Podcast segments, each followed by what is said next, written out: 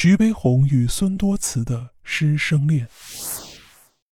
本期节目呢，转采自我的另外一张专辑《Music Story》音符里的故事，讲述的是民国的一起沸沸扬扬的师生恋，来自著名画家徐悲鸿与他的弟子孙多慈。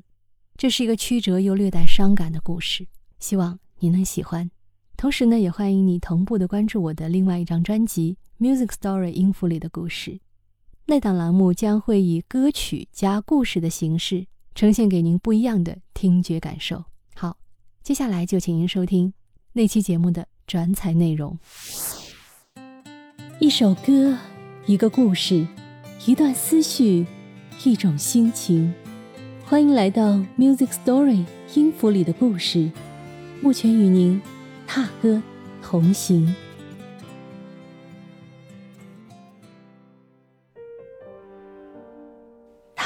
出生于民国一九一三年安徽省寿县的一个书香名门。他的祖父是清末重臣，曾一手创办了北京大学的前身京师大学堂。他的父亲是直系军阀总司令孙传芳的秘书。他的夫君是国民政府浙江省教育厅的厅长，而他本人呢，曾任台湾师范大学艺术学院的院长。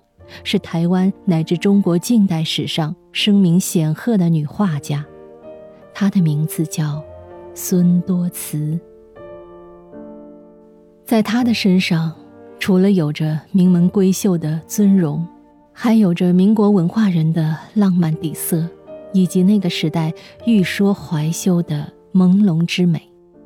她曾与徐悲鸿有过一段沸沸扬扬的恋情。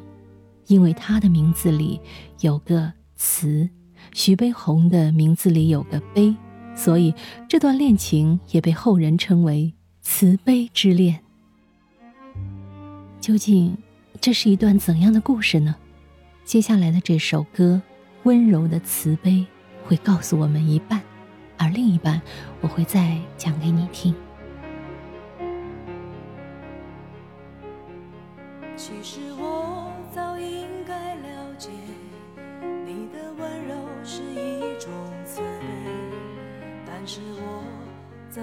也学不会，如何能不被情网包围？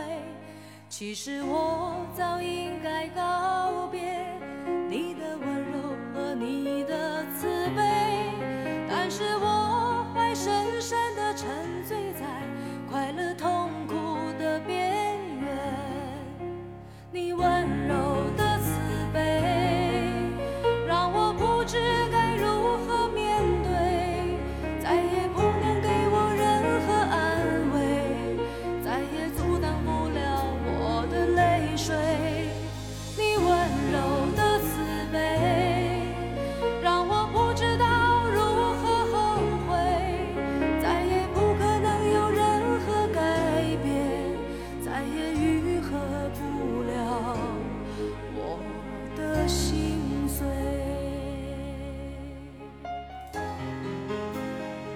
其实我早应该了解，你的温柔是一种慈悲，但是我怎么也学不会，如何能不被情网包围？其实我早应该告别你的温柔和你的慈悲，但是我还深深的沉醉在快乐痛苦的边缘。这段歌词呢，非常真切地勾勒出了徐悲鸿与孙多慈恋情的轮廓。但是内在的细节，还要从民国一九三零年的秋天说起。那是一个血雨腥风的乱世，孙多慈的父亲因卷入党派斗争而被秘密羁押。那年十九岁的孙多慈考大学在即，父亲被羁押，导致了这个安庆第一女中的首席才女考试发挥失常了。与他梦想的南京中央大学文学院失之交臂。好在他还擅长绘画，于是由宗白华为他引荐，他来到了南京中央大学的美术系做旁听生。命运莫测啊！试想，假如孙多慈考上了文学院，他会有怎样的人生？他是否依旧会在南京中央大学与徐悲鸿相遇相恋，展开那段民国沸沸扬扬的师生恋呢？可惜这些我们都不得而知。我们知道的是，孙多慈落了榜，走上了绘画的道路，遇到并爱上了徐悲鸿。徐悲鸿是当时南京中央大学美术系的主任，给孙多慈授课。徐悲鸿很快便留意到了这个纯净又有点忧郁的姑娘。他授课时总爱关注孙多慈的眼睛，如果孙多慈眼中多一些困惑。他便会细细地讲解这一部分。如果孙多慈眼中流露出的是心领神会，那徐悲鸿就继续讲解下一部分。徐悲鸿原以为没有学过西洋画的孙多慈，即使学习一年也画不出什么。但实际上，仅仅一个月后，孙多慈的素描在二十多个学生中就已是中上等了。这一点让徐悲鸿感到震惊。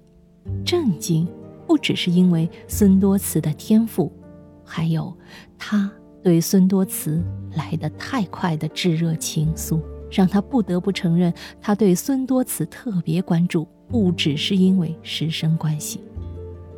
但彼时，徐悲鸿是有家室的人，他的妻子叫蒋碧薇，只是爱情这件事没有理性可言，尤其是一位艺术家的爱情。本就带着许多超越常人的情绪化。徐悲鸿有一幅著名的素描肖像，画的是孙多慈。画中的孙多慈有些稚气，眼睛清澈透亮，里面装着一个美好的世界。这幅简单的肖像，徐悲鸿画了整整一个礼拜。这是多么深情的爱，才能让一个著名的画家觉得怎么都画的。不够好呢。肖像的右下角还有徐悲鸿的题字：“词学画三月，智慧绝伦，敏妙之才无所罕见。愿毕生勇猛精进，发扬真意，一息。”孙多慈绘画天赋斐然，需要出国深造，继续学习。徐悲鸿就帮他办画展、卖画。印画册，甚至偷偷卖掉自己的画来筹钱，充当他自费留学时的费用。徐悲鸿的感情，孙多慈自是明白的。师生恋，哪怕现在也是流言蜚语的中心，更别说当时了。再说，徐悲鸿还尚有一妻子，而这位妻子也是名门望族的富家小姐出身，性格啊，那是非常刚烈。据说，在徐悲鸿南京的新公馆建成时，孙多慈凭借着学生的身份送来了上百棵的枫树苗。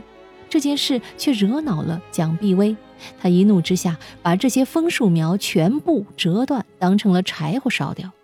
于是，徐悲鸿把自己的公馆取名叫做“无风堂”，画室取名叫“无风堂画室”。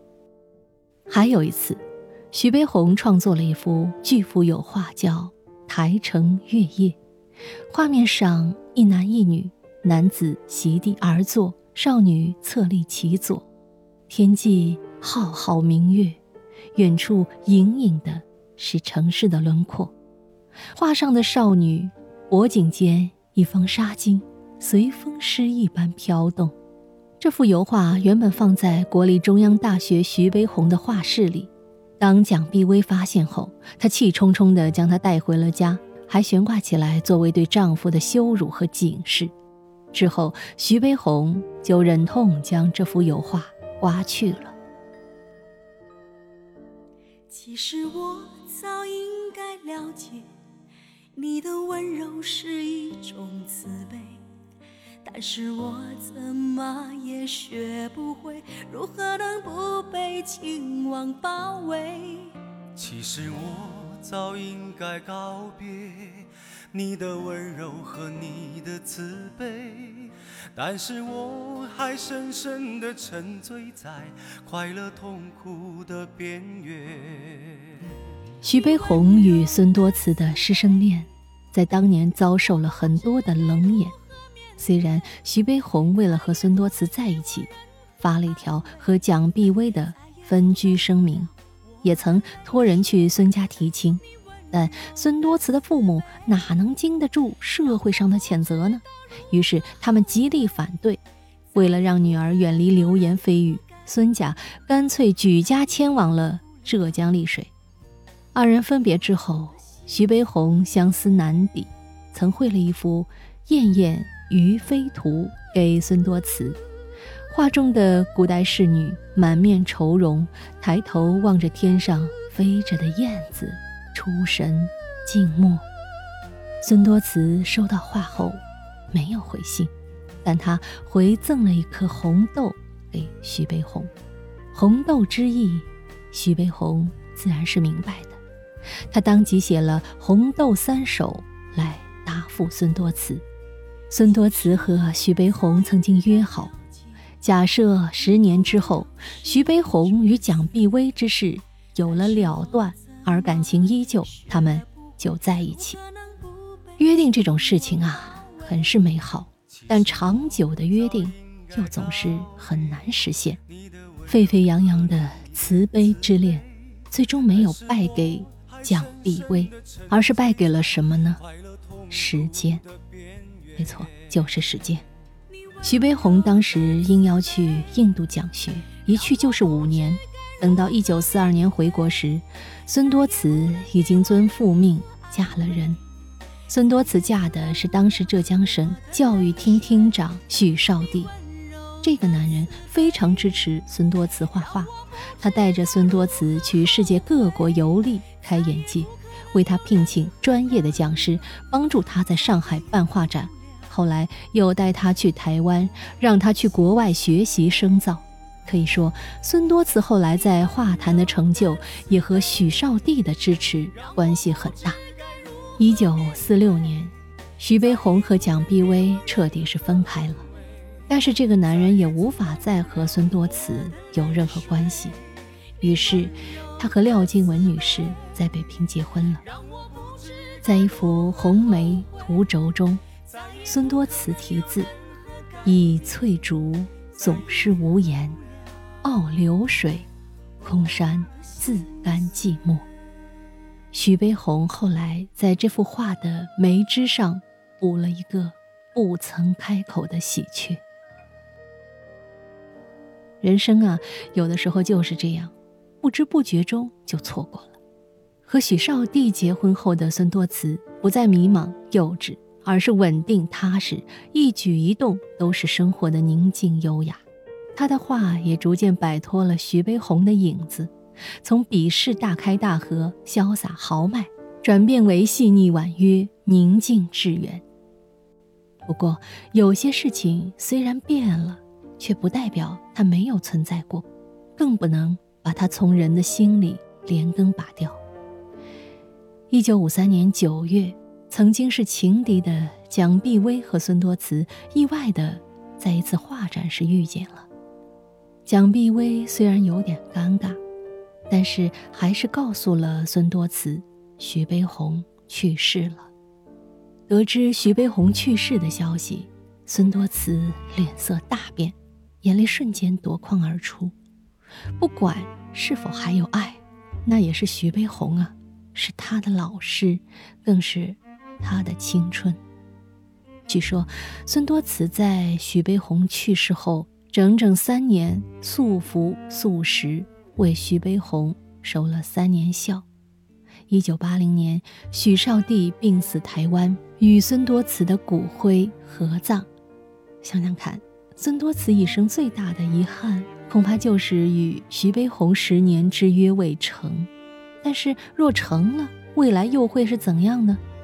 会是画家孙多慈，还是徐悲鸿的妻子孙多慈？徐悲鸿又是否会和他琴瑟和鸣，直至生命的尽头呢？在这个故事中，我并没有多讲徐悲鸿与前妻蒋碧薇的故事。也没有讲徐悲鸿后来的夫人廖静文女士的故事，我只是截取了徐悲鸿人生中的一个片段。有人或许会觉得这段恋情很龌龊。徐悲鸿是个移情别恋者，孙多慈是个小三儿，没什么值得同情的。也或许有人说，他们的恋情很美，就像那幅我们谁都没有见过的台城月夜。你呢？你会怎么看待徐悲鸿与孙多慈呢？如果问我怎么看待徐悲鸿与孙多慈，我会说，我确实同情蒋碧薇，可能是个女人都会同情吧。但徐悲鸿和孙多慈，我也不忍对他们恶语相向。这个世界上很多事本来应该有立场的，但唯有感情没法谈立场，更不必站队，因为当事人都已经尝过了爱恨的甜蜜与悲苦。上天给过他们多少甜蜜，也一定会相应的给他们悲苦作为惩罚。何况这些人都已经不在这个世界上了，骂也好，散也好，其实也都无关我们任何人的是非。既然如此，作为局外人的我们，不妨多一份慈悲吧。想想那幅我们再也不可能看到的台城月夜，天际浩浩明月，远处。隐隐的城市，画上的少女，一方纱巾随风诗意的飘动。她或许正在轻轻地唱着《温柔的慈悲》这首歌吧，就像你和我此刻听到的一样。Music Story 音符里的故事，每期一首歌，一个故事。目前期待与您下期踏歌而行。其实。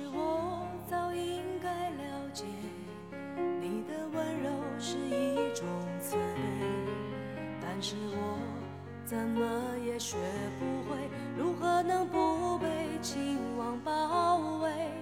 其实我早应该告别你的温柔和你的慈悲但是我还深深的沉醉在快乐痛苦的边缘。你问